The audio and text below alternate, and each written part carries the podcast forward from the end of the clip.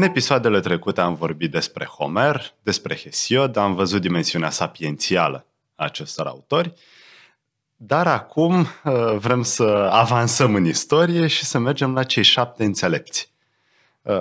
Cei șapte, sigur, lista nu este definitivă, avem câțiva concurenți, dar există și câteva nume care rămân acolo în toate variantele. Tales, Solon, Pitacus, numitele, și bineînțeles mai sunt și ceilalți. Și știu că cei șapte înțelepți îți plac foarte mult. Da, de fapt vorbim despre Les Origines de la Pensée Grec. E titlul unei cărți foarte importante a lui Jean-Pierre Vernant, cred că e tradusă și în românești, o carte absolut fundamentală și categoric cei șapte înțelepți, că or fi fost mai mulți, mai puțini, asta nu contează, dar acești înțelepți evident că pregătesc drumul către filozofie. Așa cum spuneai, unii apar în toate listele, și anume Solon, Tales, Bias din Priene și Pitacus din Mitilene. Ceilalți variază.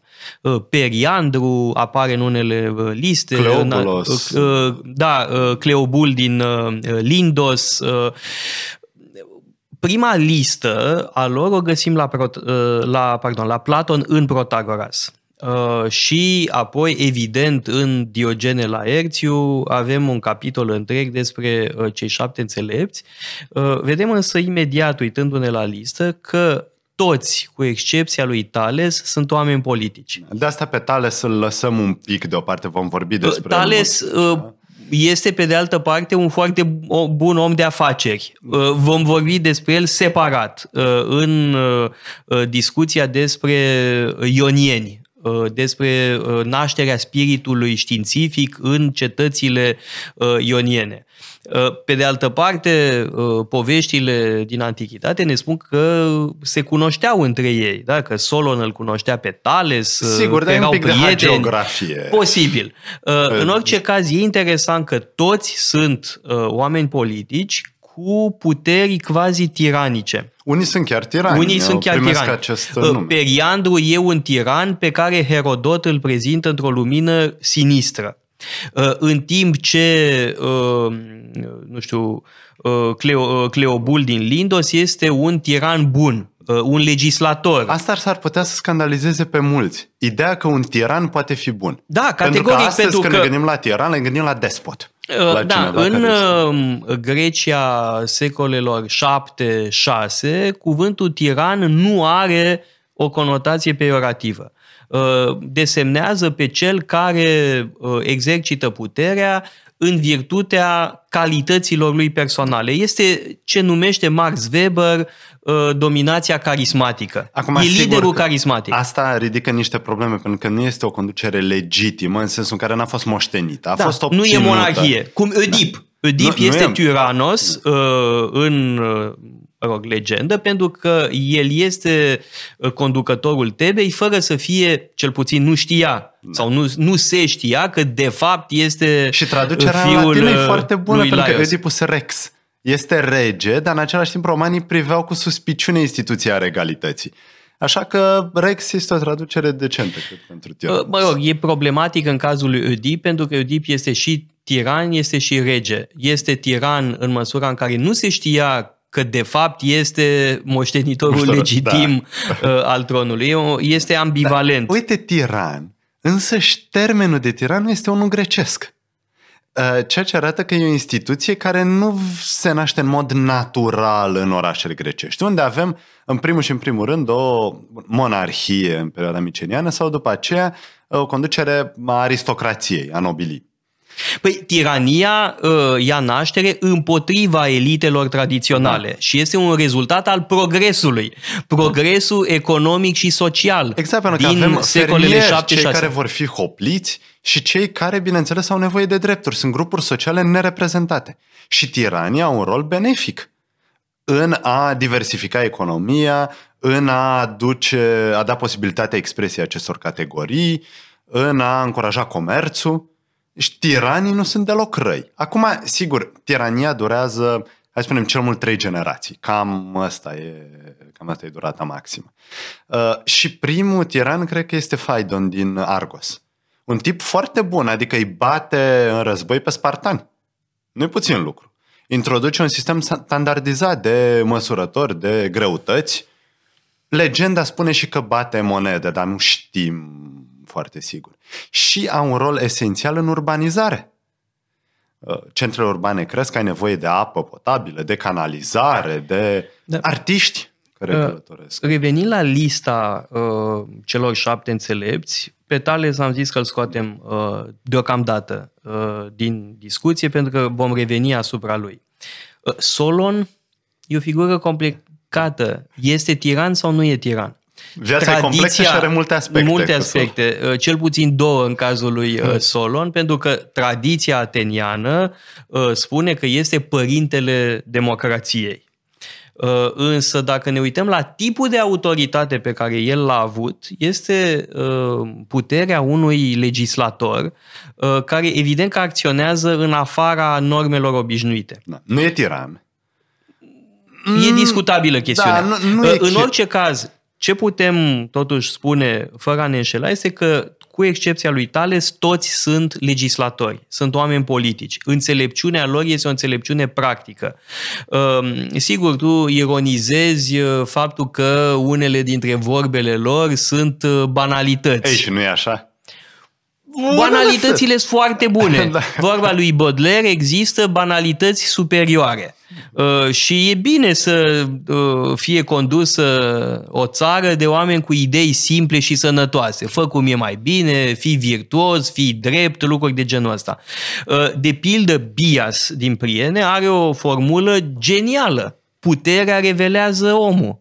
Uh, cursul meu despre patologiile puterii nu e nimic altceva decât o exegeză la această formulă uh, pe care uh, avem de la Bias din Priene. Sau totul cu măsură, nimic în exces, da? Formulele lui Solon. Păi nu sunt uh, monumente de înțelepciune, n-are absolută dreptate. Nu toată etica lui Aristotel, toată politica lui Aristotel e construită pe această sunt idee. Sunt încântat că îți place gândirea de tipul ăsta și sunt încântat de faptul că vezi părțile bune ale tiraniei. Dar nu, nu mă așteptam, asta am spus. Pentru că tiranii fac toate lucrurile astea bune, legiuitori ăștia, inclusiv o parte din acești șapte înțelepți, și introduc o inovație în gândirea financiară greacă. Taxele directe, taxarea. Pentru că până acum avem taxare vamală, în principiu. Acum, în schimb, vin niște oameni, inclusiv Pisistrate al dumitale, cu ideea acestei taxări directe. Au nevoie de bani, ei devin fabulos de bogați și au nevoie de bani și ca să angajeze mercenari. Acum, părerea mea este că tiranii, sigur, au părți foarte bune, dar aici se strică totul. Cu taxarea directă. Știi că eu sunt contra acestor, acestui tip de impozitare. Da, numai că nimeni nu-l pune pe Pisistrate în lista celor șapte înțelepți. Însă, sigur, în cazul lui Pisistrate avem relația cu Solon. Plutarh ne spune că Solon a avut curajul de a-i se opune lui Pisistrate. Da, Solon era mai în vârstă, nu? Mult era mai seniorul. Da, mult mai în vârstă. E și o legendă despre o anumită legătură între ei. Da, sunt multe amoroase. Povești legate de Solon. Evident, putem menționa povestea cu Solon la Cresus. Și acolo intervine și Tales. Dacă Tales îi spune lui Solon să nu spui ce gândești lui Cresus, că cu oamenii ăștia nu trebuie să spui adevărul, că nu sunt în stare să audă adevărul. Însă Solon nu urmează acest sfat prudent și îi spune adevărul lui Solon. Dacă în Solon îl întreabă cine este cel mai fericit om de, din lume, Solon dă un exemplu cât se poate de banal, nu le lingușește pe Cresus, vorbește de un cetățean atenian care a murit în război, adică ce poate fi mai nobil de atât, și a lăsat în urmă un fiu demn de el. Asta este o viață fericită. Și apoi dă un alt exemplu pe locul doi, sunt doi frați care mor în somn foarte tineri. Și Cresus e foarte supărat că Solon nu zice nimic de el. După un festival dedicat zeiței Hera în Argos. Și Solon îi spune, păi nu poți să spui despre cineva că e fericit până nu moare. Cresus e nemulțumit de răspunsul ăsta, dar mai târziu, când este înfrânt de Cirus, condamnat la moarte, își dă seama câtă dreptate a avut Solon. O, Solon, Solon, dacă te-aș fi ascultat. Da? Și uh, Cirus apoi îl grațiază. Asta e o poveste superbă uh, despre Solon. Mai e o altă poveste foarte frumoasă care îi implică pe toți cei șapte uh, înțelepți, și anume povestea tripodului, uh, găsit de pescari în mare, uh, un tripod aruncat, zice-se, de Elena când se întorcea din Troia, și fie, fiecare, cel care primește acest tripod îl dă altuia dintre cei șapte înțelepți și apoi acel la, îl dă la rândul lui altuia, să zicem, nu știu, Bias îl dă lui Solon, Solon îl dă lui Tales, Tales îl dă lui Pitacus și așa mai departe și revine la primul. Asta ne arată modestia celor șapte înțelepți. Da? E iarăși o poveste evident inventată, o poveste dar foarte avem frumoasă. Avem și informații istorice, dacă ne gândim la Solon, ca legiuitor al Atenei, avem anumite informații care ne spun ce a vrut să facă în Atena, pentru că Atena trecea printr-o criză. O criză socială, o criză economică, mulți oameni aveau datorii și erau forțați să devină sclavi, ca să se îndatoreze și după aceea cum nu puteau plăti înapoi datoria. Și Solon încearcă să găsească o soluție de compromis, să uh, recupereze chiar cetățenii atenieni care fusese revânduți ca sclavi în altă parte a Greciei. Sigur, un vast proiect, nu iese până la capăt. Problema nu este rezolvată, dar e clar că Solon este cel care pune bazele soluției.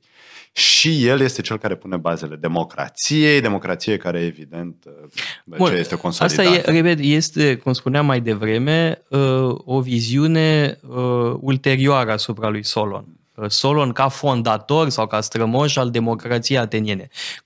În orice caz, putem spune că el e arhetipul omului de stat moderat, care nu favorizează nicio tabără. Ne favorizând nicio tabără, ne mulțumește pe toată lumea. De aceea moderația e atât de dificilă, pentru că va suscita critici din toate părțile.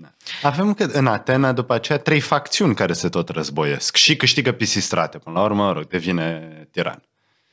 Al, bun, el este conducătorul unei dintre facțiuni și devine tiran de trei ori. N-a avut o domnie ușoară, dar până la urmă are o reputație bună. Da, spre deosebire de alți uh, tirani. Uh, Sigur, care... tot revin la Pisistrate pentru că este tiranul prin excelență. Nu e primul, e chiar oarecum nu știu dacă târziu. E prin excelență. Eu, după părerea mea, Pisistrate este un tiran atipic. Mm. Uh, mai degrabă, uh, alții intră în norma tiraniei uh, grecești din secolele șapte și în special șase. Și mai e un lucru important. Uh, asta vedem foarte bine la Herodot, uh, informație care de anumite e confirmată de istorie, și anume că perșii se bazau pe tirani în cetățile grecești care se aflau în orbita lor. Asta înainte de revolta cetăților ioniene din jurul anului cinci sute, patru sute nouăzeci și nouă și anii următori. Da?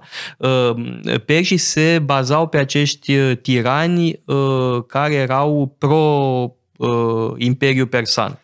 Până la urmă, tiranii trebuie să rămână o anomalie și trebuie să rămână în Est, pentru că ideologia greacă dominantă era aceea că nu poți să fii cetățean cu adevărat decât dacă ești liber și într-un polis. Deci dacă există o formă de organizare, vreau să-i spun republică, dar oricum o formă de organizare care este reprezentativă pentru greci. Și tirania, cu toate meritele ei, cu urbanizarea, creșterea economică și așa mai departe, rămâne un episod mai degrabă exogen. Mă rog, se încheie perioada primelor tiranii, cele din secolele șapte șase, însă da, în Corint, da, în Corint da. Avem mai multe generații. Pe, pe când unele cetăți nu au tirani, Sparta mai ales. Da. Și este marea luptătoare contra... Nu au tirani atunci, pentru că ăsta este primul val de tiranie. În alte părți ale lumii grecești există și un al doilea și un al treilea val, dar în special au... în Sicilia, dar și în Sparta vom avea mult mai târziu pe Nabis. A, pildă. Mult, mult mai, cu totul la sfârșit. E... Însă, totuși există o recurență a fenomenului tiraniei. Nu, nu e doar o perioadă încheiată la început. Într-adevăr, la sfârșitul acestei prime perioade, se construiește, se elaborează o adevărată teorie antitiranică. La autorii tragici, la Sofocle, da, de pildă, la Euripide, dar mai cu seamă, evident, la Aristotel, la, la, la Platon. Platon, la Xenofon, dialogul despre tiranie. Avem, într-adevăr, o filozofie a tiraniei ca pentru răul suprem. Pentru simplu motiv că orașele principale din Grecia, Atena, Sparta, nu erau tiranie. Atena era o democrație. Sigur, poate să fie tirania poporului, dar Siracuza. Siracuza da. este unul dintre Sparta, principalele orașe grecești. Sparta e o monarhie și, sigur, o monarhie cu doi regi, de fapt este un fel de aristocrație. Da, numai că în Siracuza avem această recurență a fenomenului tiranic, iar Siracuza este... printre cele mai importante da, mai mare, da, sigur nu orașe. Este în Grecia continentală. Noi am deviat prea mult spre tiranie, pentru că importantă e totuși această reflecție a înțelepților, care nu sunt doar niște vorbe bubești. Asta, asta a fost strategia mea. Uh, să deviez se... cât mai mult spre Solon, spre tirani. Spre... Uh, totuși, uh, unii dintre acești uh, înțelepți sunt realmente foarte, foarte interesanți. Am dat exemplul lui Bias, uh, dar mai este, cum spuneam mai devreme, uh, gândirea uh, moderată a lui Solon. E o adevărată filozofie etică și politică a moderației. Este foarte important. Uh, apoi Apoi cunoaște-te pe tine însuți, da? Care tot așa pare banal, pare foarte simplu. Toată lumea pretinde că încearcă să se cunoască pe sine însuși. Dar, de fapt, este Toată o frază... Toată lumea pretinde, nu, eu știu foarte mulți oameni care nu Nu, nu, mulți nicio... care au impresia că se cunosc sau că încearcă acest lucru. Este o formulă extrem de... bogată, are, e foarte profundă și mai e un lucru, ce înseamnă exact cunoaște-te pe tine însuți. Da. În contextul respectiv, cred că vorbe, e vorba despre conștientizarea limitei umanului. Da? Cunoaște-te pe tine însuți, omule, adică vezi-ți lungul nasului. Nu Dar ți-o lua în cap. Deja intri pe terenul filozofiei. Și filozofia, da, sigur, sunt, începe cu cei șapte înțelepți, cu tale, în primul rând. Da. Dar pentru asta va trebui să vorbim despre locul unde apare filozofia așa cum o cunoaștem astăzi, despre gânditorii ionieni, va trebui să vorbim despre Tale, sigur, care este în, lipsa, în lista celor șapte înțelepți, și va trebui să vorbim despre Anaximandru, despre păi, Anaximene. Data viitoare despre ei vorbim, despre ionieni. Uitați-vă pe site-ul paleologu punct com, avem o sumedenie de cursuri pasionante și mai cu seamă o pleiadă de lectori excelenți.